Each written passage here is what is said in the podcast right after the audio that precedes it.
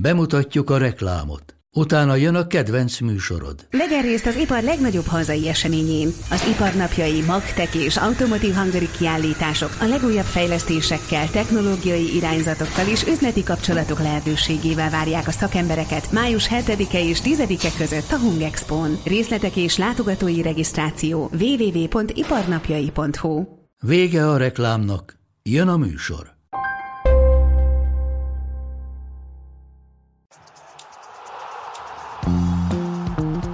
A teljes terjedelem. Magyarország első futballpodcastja Baumstark Tiborral és Bognár Domával. És ahogyan ígértük azt a hétfői adás végén, Kuntomival folytatjuk, és most már nem a magyarokkal, sokkal inkább a valóban amerikaiakkal, magával ligával foglalkozunk. Itt, ahogy készültem erre az adásra, nézegettem Transfermarkton, hogy kik a legjobbjai nem az MLS-nek, hanem konkrétan az amerikai válogatottnak. Tényleg Transfermarkton? Transfermarkton néztem bizony, hogy, hogy mekkora potenciál van ezekben a játékosokban. Csak mondom, a, ami tényleg így kiszúrta a szememet. A válogatott keretben a tíz legértékesebb játékosból a tizedik helyen áll Zach Steffen, a kapus, ugye Manchester City, ő 26 éves.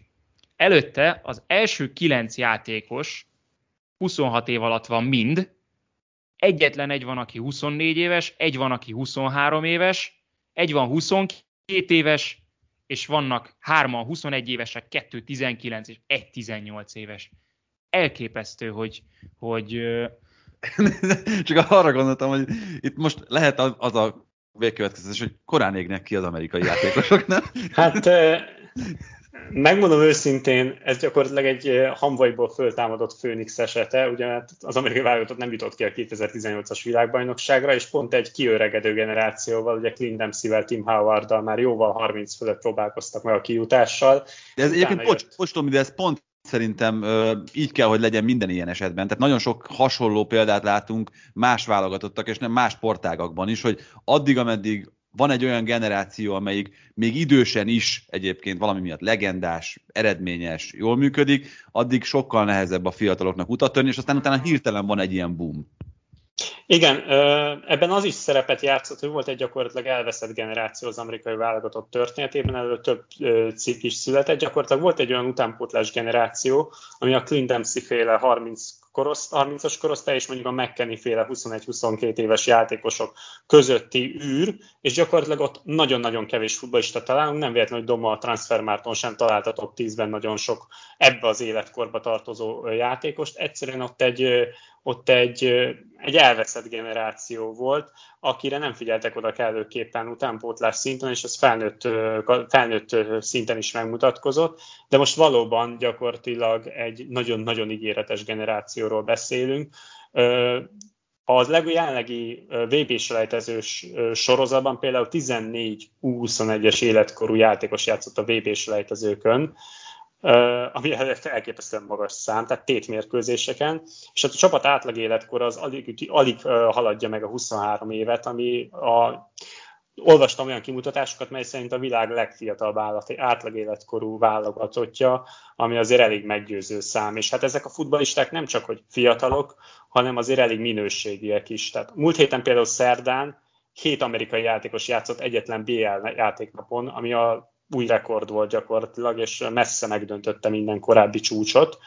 Az amerikai kontinens nézve, ez egy nagyon érdekes statisztika, tehát az amerikai egész észak, és, észak közép és dél-amerikát nézve, csak a brazilok, az argentinok és az urugváiak játszottak több játékpercet topligákban idén, mint az amerikaiak. Tehát ez szerintem elég meggyőző, hogy Mexikót, nem tudom, Chilét, Paraguayt, meg ilyen országokat előznek meg a jenkik pillanatokon belül ilyenkor előkerül az aranygeneráció jelző, tehát a Bundesligát konkrétan ellepték az amerikaiak, úgy, ahogy a magyarok egyébként erre a szezonra, de ilyenkor azért felmerül az emberben, hogyha fiatalokról beszélünk, hogy emögött nem egy hirtelen jött változás van, hanem, hanem több év munkája, vagy valami szisztematikus dolog. Mi történt itt Amerikában, amitől hirtelen ennyi, ennyi játékost ismerünk meg Európában játszva? Én azt gondolom, hogy az egész jelenségnek a kulcsa az az MLS-ben keresendő, és ott is az MLS-ben az akadémiai rendszer kiépítésében, ami a 2000-es évek második felében esett, 2008-2009-ben kezdték el létrehozni az amerikai MLS akadémiákat, ahol elindult a profi utánpótlás képzés, és olyan edzőközpontokat kész építettek, mint például a Sporting Kansas City 75 millió dollárból, az LFC 30 millió dollárból, tehát rengeteg pénzt költöttek az akadémiákra, és elindult egy minőségi utánpótlás képzés. Például ugye MLS Akadémián nevelkedett Gio Reina is, és Weston McKen is, tehát olyan játékosok, akik nem is az MLS-ben futballoztak, de MLS Akadémián tanulták meg a sportág alapjait. Egyetlen egy közbevetésem lett volna, hogy ez Igen? mennyire jelentett problémát Amerikában, hogy ez borzasztóan előtt az összes többi major sportágnak a, az utánpótlás nevelő rendszerétől, miközben itt gyakorlatilag egy ilyen európai minta szerint kezdtek el építkezni a csapatok. Így van, és ez egy nagyon fontos ráébredés volt, de nagyon jól rávilágítottál, ez egy nagyon fontos ráébredés volt az amerikai labdarúgásban, hogy az amerikai rendszer, az egyetemi rendszer és a draft rendszer, az nem feltétlenül működik a labdarúgásban, mert nagyon későn kerülnek ki onnan a játékosok. Tehát, hogy ma valaki 22-23 évesen, amikor kikerül az egyetemből, akkor válik profivá, az már nagyon késő. És ugye a legtöbb amerikai játékossal eh, az MLS eh, akadémiák kezdete előtt ez volt. Tehát, hogy ők eh, ennyi idősen váltak profivá, akár ugye a 90-es évek vagy a 2000-es évek amerikai válogatottját nézzük, a legtöbb játékos közülük 22-23 évesen kezdte el megtanulni a profi élet alapjait, ami a mai labdarúgásban megengedhetetlen, ahol már 15-16 éves játékosok is futballoznak a pályán. És hát ugye az MLS akadémiai rendszere ezt tette lehetővé, hogy ma már 16 évesen is profilá válhat valaki egy együttesnél, és ugye abban a játékrendszerben, ugyanabban a szisztémában egy megszokott közegben nevelkedhet már fiatal korától kezdve. És ez az akadémiai rendszer tette lehetővé, hogy, hogy tényleg nem 23 évesen válnak profivá a játékosok. És ahogy említettem például a hétfői adásban, ugye ott meséltem, hogy Alexi Lalas és Kobe Jones arról beszélt, hogy őket még amerikai futball futballedzők edzették fiatalkorukban, amikor éppen nem volt ott labdarúgó edző a környéken. Tehát ez ma például elképzelhetetlen. Tehát 113 utánpótlás klub bevonásával az lesz például szervezett egy nagyon markáns, nagyméretű országos utánpótlás tornát, U15-től U19-es korosztályig, tehát 113 klubbal, ami azt jelenti, hogy képzeljük el, hogy mekkora edzői stáb tartozik ezekhez. Tehát ma már ilyen nincs. És azt gondolom, hogy ez teremtette meg annak a lehetőségét, hogy az amerikai játékosok fiatalabban váljanak profivá, fiatalabban tanuljak meg olyan képzett, képzések, adottságokat, képzettséget, amit már később sajátítottak el a korábbi években, és ez jelenti azt, hogy végre az a potenciál, ami megvan az amerikai labdarúgásban, az kezd felszínre törni. Érzek itt egy nagyon pici ellentmondás. Tényleg nem, nem feltétlenül ellentmondás ez, ugye több olyan európai bajnokságot is föl tudunk sorolni, amit, amit keltetőként apostrofálunk, ilyen például a Ligön, ami ott van a, a topligák mellett, mégis azt szoktuk mondani, hogy rengeteg tehetség onnan kerül ki. Hogyha ennyi a tehetség Amerikában, akiket ugye az MLS-ben kell az amerikai top bajnokságban összefogni, és minél előbb arra szintre nevelni, hogy Európába értékesíthetőek legyenek, akkor lassan belekerülhet ebbe a skatujába az MLS is, hogy ez egy keltető liga, ami az európai topfocinak adhat játékosokat. Miközben nyilvánvaló törekvés az is, hogy a nagy major sportok mellett az MLS első számú, vagy akár második, harmadik számú legyen, valamelyiket kiszorítsa a dobogóról, és legalább olyan népszerű legyen, mint ezek a sportágak. El lehet ezt érni úgy, hogy, vagy el tudja elfogadni azt az amerikai sporttársadalom, hogy, hogy az MLS csak az előszobája lesz a, az európai top focinak, és onnan ekkora tehetségek kerülnek ki, akik később világsztárok lesznek? Hát, hogy mondjuk ki, hogy a legjobb amerikai játékos nem Amerikában futballozik. Tehát, hogy ez az NBA-ben, az NHL-ben elképzelhetetlen lenne. Így van, hát ugye ez az MLS-nek a nagy versenyhátránya ugye az amerikai topligákkal szemben, hogy hiába népszerű, egy, egyre népszerűbb a labdarúgás Amerikában, ha valaki labdarúgást akar nézni, akkor nem csak az MLS-t választhatja, míg hogyha mondjuk kosárlabda vagy hokirajongó, akkor egyértelmű, hogy ő az NHL-t vagy az NBA-t fogja választani, mert az a világ top ligája. Labdarúgás nem a, az, az MLS nem a világ topligája a, a labdarúgásban, de épp ezért keresi egyelőre a saját identitását, melynek egy egyébként bevallott része volt az elmúlt években, hogy ilyen selling league válni, pont ez az a akadémiai képzésnek köszönhetően az, hogy egy olyan hiteles bajnokság, amely versenyképes labdarúgókat tud nevelni, és akár topligákba tudja őket tovább, továbbítani. Ugye Ráfrányi nyilatkozta azt pont tavaly, hogy ő például Tyler Adams-et nagyon fiatal kiszúrta még a Red Bull akadémiai rendszerében, 16 éves volt körülbelül, amikor Rányik először felfigyelt rá, és ő azt mondta, hogy számára az volt a meggyőző, és azt tudta már, amikor látta az ő képzését, illetve az MLS-ben teljesített futballját, hogy ő átmenet nélkül tud ö, átmenni egy Bundesliga csapathoz, és valóban így volt, egy Bundesliga élcsapatba gyakorlatilag megérkezett januárban, és rögtön alapvető alapemberré vált. És azt gondolom, hogy ez a meghatározó ö, jelenség ö, az elmúlt években, hogy az MLS szeretne egy olyan bajnokságá válni, amely hitelesen tudja megteremteni annak a lehetőségét, hogy bizonyos játékosok itt alapozzák meg a karrierjüket, és aztán egy versenyképes élvonalbeli top Európa bajnok, európai bajnokságba kerüljenek. És ez nem csak az MLS-ben nevelkedő játékosokra igaz, tehát nem csak az akadémiai rendszerből kikerülőkre, hanem például ez az a selling point, amit el akarnak adni a dél-amerikai játékosoknak is, akiket leszerződtetnek, hogy gyere az MLS-be, itt megkapod az amerikai reklámértéket, megkapod az amerikai média figyelmet, és fölemeljük az értékedet annyira, hogy aztán úgy mész Európába, Európába, hogy egyrészt tudják, hogy egy olyan bajnokságból jössz, ami versenyképes, másrészt pedig egy sokkal nagyobb fizetést tudsz akár kiarcolni magadnak, vagy egy sokkal stabilabb helyet egy, egy, egy csapatban. Most például az egyik legkiemelkedőbb argentin tehetség, Tiago Almada, váratóan Atlanta Unitedhez szerződik decemberben, szinte biztos, már minden sajtóforrás lehozta. Őt európai topklubok környékezték meg, mégis az MLS-t választja valószínűleg pont annak köszönhetően, mert ezt a fajta imást sikeresen eladták neki. Hogyha itt még kapcsolódási pontot keresünk, és ezekhez a fiatal játékosokhoz abszolút hozzájön az, hogyha Európából figyeljük az amerikai focit, akkor nyilván a főcímekre felfigyelünk. Ilyen főcím volt annó az, hogy a Red Bull csoporthoz hozzákötötték a, New Yorki csapatot. Ilyen volt az, hogy megszületett a New York City, amely a City csoport része lett. Ilyen hír volt az, hogy David Beckham Miami-ban megalapított egy MLS csapatot, az Inter Miami-t. Azért ez alapvetően meg is könnyíti az utat Európa felé, nem? Tehát, hogyha, hogyha ilyen klubok vannak, amelyek több kapcsolódás, nagyon komoly kapcsolódási pontokkal bírnak az európai foci hát, felé. Hát, abszolút, ez tagadhatatlan, ne lehetne akár sorolni a Dallas-t is a Bayern-es együttműködési Igen. rendszernek köszönhetően.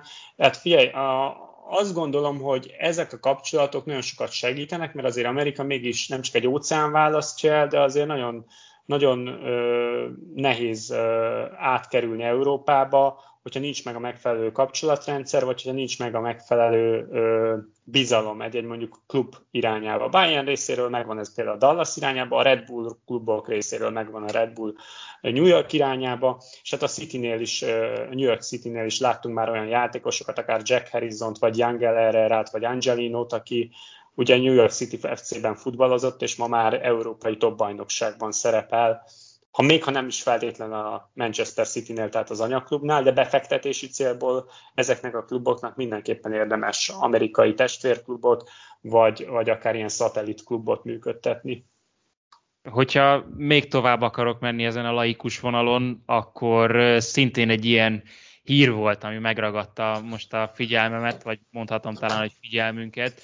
Ugye már a rájátszásnál tart az MLS, ezt talán említettem a múltkor, hogy december 11-én lesz a döntő, tehát nem vagyunk messze tőle. Volt itt a rájátszásban egy olyan találkozó a Seattle Sounders és a Real Salt Lake között, amelyen a vendégek nulla lövéssel zártak, nem 90 perc, hanem a hosszabbítással együtti 120 perc alatt, aztán tovább jutottak 11-esekkel. Ez egyedies. Azt láttuk, hogy az alapszakaszban ugye nagy volt a különbség a két csapat között, tehát nyilván a Salt Lake jóval hátrébb végzett, mint a, mint a Seattle, de, de minek köszönhető egyrészt ez a, ez a nagy különbség, illetve ez, ez jellemző arra a 27 vagy 29 csapatos bajnokságra, ami most van az MLS-ben. Massimiliano Alex nagyot csettintett a mérkőzés. Látva, hogy levetette háromszor a csapatának azonnal utána. Igen.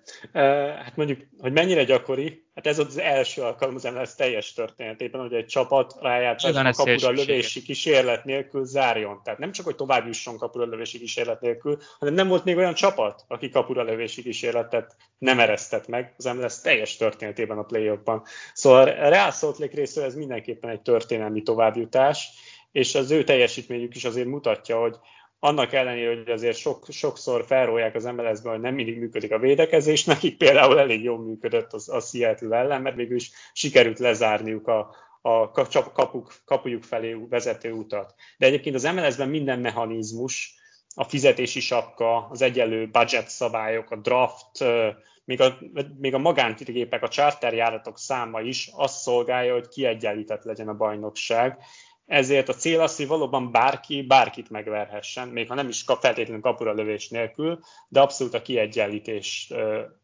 az a cél, és ez a többi amerikai Major Ligához hasonlóan ez itt is jelen van. És működik is? Tehát ez a, ez a draft rendszer, Ú, Bence egy nagyon szép szót írt nekünk, a természetes fluktuációt sikerül ezáltal megteremteni? Hát nézzétek, a draft rendszerről annyit, hogy azért, ahogy korábban említettem, egyre inkább veszít a jelentőségéből a draft. Tehát akik onnan kikerülnek a draftról, egyre ritkábban ö, lesznek meghatározó játékosok az MLS-ben. Ugye pár évvel ezelőtt, nem tudom, 10-12 játékos volt a draftról, aki a rákövetkezendő esztendőben meghatározott, most már csak ilyen egy-kettő van, mert egyszerűen későbbi életkorból kerülnek ki a draftból a játékosok. Mondjuk Jack Harrison például pont jó példa, hogy draftról került ki, és most a Leedsben futballozik, szóval azért ott is lehet találni jó játékosokat, de nem ez a gyakori. Ezt félretéve a draft rendszert, félretéve a fizetési sapka, a kiemelt játékosokra vonatkozó szabályok, meg minden egyéb, ami a kiegyenlítést szolgálja, végül is működik. Az elmúlt azt hiszem 7 MLS szezonból 6 különböző MLS bajnok volt.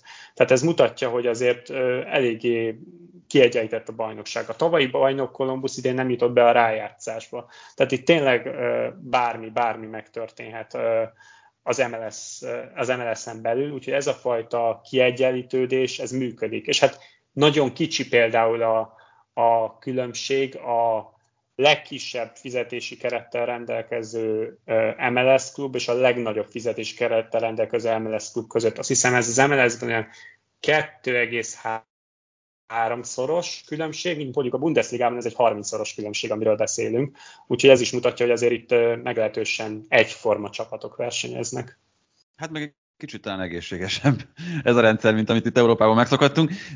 Egy dolog még eszembe jutott, amit nem biztos, hogy meg fogok tudni tökéletesen fogalmazni, de azért megkísérlem. Persze. Mennyire, régen ez biztos, hogy így volt, és talán a mai napig is jellemző az, hogy azok a játékosok tudnak még amerikai szinten is kiemelkedni, és itt most amerikai állampolgárokról beszélek, akik valamilyen módon akár bevándorlóként kapcsolódnak az európai focihoz. Mennyire dőlt meg ez a sztereotípia. Azért itt látjuk Puliszik esetében, látjuk Reina esetében, látjuk Timotivá esetében az európai gyökereket, szóval egy tipikus amerikai kisrác, akiről az amerikai filmekben azt látjuk, hogy csak baseball dobál az édesapjával, meg, meg tojáslabdát, mennyire tud megfertőződni családi szinten akár azzal, hogy ez egy jó irány, ez egy ugyanolyan értékű major sport, mint amilyen az, amit én gyerekkoromtól, vagy a nagyszüleim gyerekkorától ismertem. Azt hiszem a Gallupnak volt pár éve egy kimutatás, amely szerint az U14-es életkorban jelenleg a labdarúgás a második legnépszerűbb sport. Tehát a fiatalok körében mindenképpen nagyon népszerű, és ezt kell megragadnia, hogy meg is maradjon a felnőtt kóra, és például, hogy ezek a labdarúgás iránt érdeklődő fiatalok érdekeltek maradjanak akár a hazai bajnokságban is, és nem feltétlenül mondjuk csak a Premier League-re vagy a Bundesliga-ra figyeljenek oda. Úgyhogy ez abszolút én azt gondolom, hogy megdőlő tendencia, de mondjuk tehát azért hozzáteszem, Amerika a bevándorlók országa, tehát hogy ha elég mélyre ásunk, akkor minden játékos esetében találunk európai gyökereket. Azért Jó, de hát a baseballnak az NFL játékosok esetében is így van. Tehát... Így van. Csak azt mondom, például Pulisic esetében is neki a nagypapája született Horvátországban, neki az apukája is már Amerikában született, ott szocializálódott, tehát hogy nem tudom, hogy mennyire számít ez a horvát gyökérzet, maximum olyan szempontból, hogy Európai Uniós útlevele van, így könnyebben tud Európába szerződni fiatalabb életkorban, ami mondjuk egyébként iszonyatosan fontos dolog. Hát nyilván csak arra gondolok, hogy itt mondjuk nyilván, ami dédszülőkről, nagyszülőkre, és aztán Persze. apára örökszik, vagy öröködik át, az ugyanúgy megvan, hogy ismerik, szeretik, é, tudják a jelentőséget. megvan, sőt egyébként az az érdekessége ennek a dolognak, hogy, hogy, hogy mindez teremt egy olyan közeget, ahol keverednek a különböző futballkultúrák, mert ugye, ahogy az országban is több kultúrájú, több gyökerű emberek vannak, akár kelet-európai, mexikói, stb. lehetne sorolni karibi, ezek mind eltérő futballkultúrát hoznak magukkal, és hát végül is ez, ez okozta sokáig a nehézséget, illetve talán még a mai napig is okozza, hogy mi az amerikai futball identitása, mi az amerikai labdarúgás identitása, míg a hollandoknál, az olaszoknál tudjuk a stílust, vagy a németeknél tudjuk a meghatározott stílust. Az amerikai futball identitásnak az okozza a nehézséget, hogy több ilyen mixből kellene egy egységet összerakni, és hát most ezzel kísérletezik a Greg Berhalter szövetségi kapitány, egyelőre elég sikeresen, hiszen az ő regnálására egyelőre nem nagyon lehet panasz. Akkor válogatott, amerikai válogatott. Egyelőre bár utálom magam, hogy ezt mondom, de Katar lázban égünk. Ugye egy év, egy év múlva lesz Főleg úgy, hogy amerikaiak elorozták el a katariak a vb t De, de nem szabad elfelejteni, hogy négy évvel utána, 2026-ban egy közös USA, Kanada, Mexikó beadvány nyerte el a rendezés jogát, és nyilvánvaló, hogy ez abszolút meghatározó egy ország futball életében, és a válogatottaknál is. Ugye Kanadánál láthattuk azt, hogy ők nagyon ritkán jutnak ki VB-re, nem is tudom, hogy voltak-e már egyáltalán valaha. 86-ban. De most, de most ö, szinte biztosan ott lesznek, sőt, az USA és Mexikó is nagyon jó eséllyel pályázik. Itt ö, USA válogatottjának ö, mi a hát nyilván a jövője az a mostani aranygeneráció, de a 2026-os VB az, az mennyire lehet ebben fordulópont, vagy mennyire lehet a kicsúcsosodása valaminek, amit szeretnének véghez vinni a focival Amerikában? Hát, hogyha ezt a prime életkort nézzük, amit nagyon sokan, emlegetni, sokat szeretnek emlegetni Amerikában, ugye pont ez a generáció akkor fogja elérni ezt az életkort. Ezek a futballisták akkor lesznek 27-28 évesek, a Pulisikek, a McKennick, a Gio Reynek, Tyler Adamsek, Serginho Destek, akkor lesznek a legjobb korban a hazai rendezési világbajnokságon. Szóval elvárható, hogy ott valami maradandót alkossanak, és egyébként iszonyatosan fontos a világbajnokság megrendezésének szerepe. Nem csak nem csak spirituális érzelmi szempontból, hanem gazdaságilag is. Például az MLS-nek ez egy hatalmas lökést adhat. Ugye a következő televíziós szerződés megkötésekor is nagyon fontos szempont az, hogy ott lesz a 2026-os világbajnokság a horizonton, ami várhatóan azért megrúgja, illetve berúgja a rabdarúgás nézettségét, és hát mai napig ugye a legnézettebb, helysz, legnagyobb helyszín nézőszámmal rendelkező világbajnokság az a 94-es amerikai VB volt, tehát hogy abszolút megvan az érdeklődés, és ez ez egy lendületet adhat a, a válogatottnak is. Tehát egyelőre a válogatott azért elég jó lendületben van, hogy említetted, jelenleg ugye egy ponttal lemaradva Kanada mögött második helyen állnak a vb sejtező csoportban. Idén két trófeát már megnyertek a CONCACAF nemzetek ligáját, illetve a CONCACAF aranykupát, mindkétszer Mexikót fektették két vára, a legnagyobb riválist utána megverték őket vb selejtezőn is. Korábban soha, soha nem volt példa erre az amerikai labdarúgás teljes történetében, hogy a nagy riválist háromszor megverték egymás után tétmérkőzésen. Szóval a jelenlegi generáció is nagyon jól teljesít. Nagyon oda kell figyelni a VB selejtezőkre, ugye ezt megtanultuk 2018-ban, nem lehet senkit lebecsülni mert nagyon kicsik most már tényleg a különbségek a világfutballban, főleg az idegenbeli meccseken lehet pontokat veszíteni. Ezt már egyébként Mexikó is bemutatta az idei selejtező sorozatban. Úgyhogy nagyon oda kell figyelni, de hogyha sikerül a kvalifikáció, akkor én azt gondolom, hogy már Katarban is illene valami olyasmit letenni az asztalra, amit még korábban nem láttunk amerikai válogatottól. Na igen, hát Katar abszolút a horizonton van, úgyhogy egyelőre azt várjuk azt hiszem nagyobb kíváncsisággal, ennek a fiatal amerikai válogatottnak az esetében is. Tomi, köszönjük szépen, hogy, hogy mindezt elmondtad a bajnoksággal és a válogatottal kapcsolatban. Aztán persze egyre közelebb kerül már az az amerikai világbajnokság is, úgyhogy biztosan fogunk még erről beszélgetni. Köszönjük, hogy itt voltál. Nagyon szépen köszönöm a meghívást.